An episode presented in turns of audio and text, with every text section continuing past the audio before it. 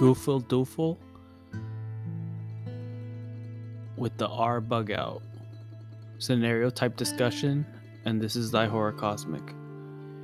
In many bug out scenarios, many people will try to disperse to various locations, likely in order to meet up with family or friends who will be willing to provide assistance, or to simply get out of the way of danger.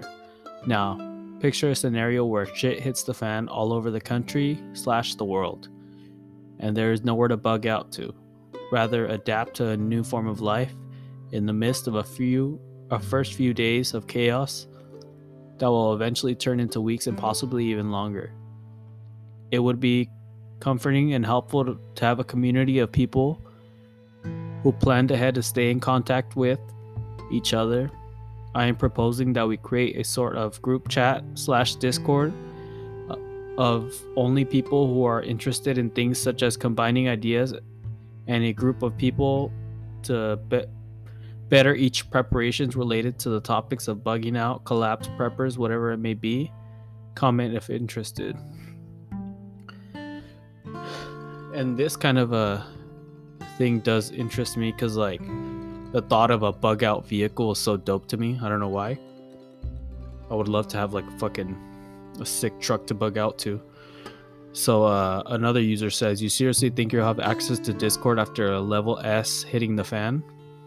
The original poster said, the purpose is to plan to have a satellite communications available, but looks like we won't be making it that far since y'all shit on my idea.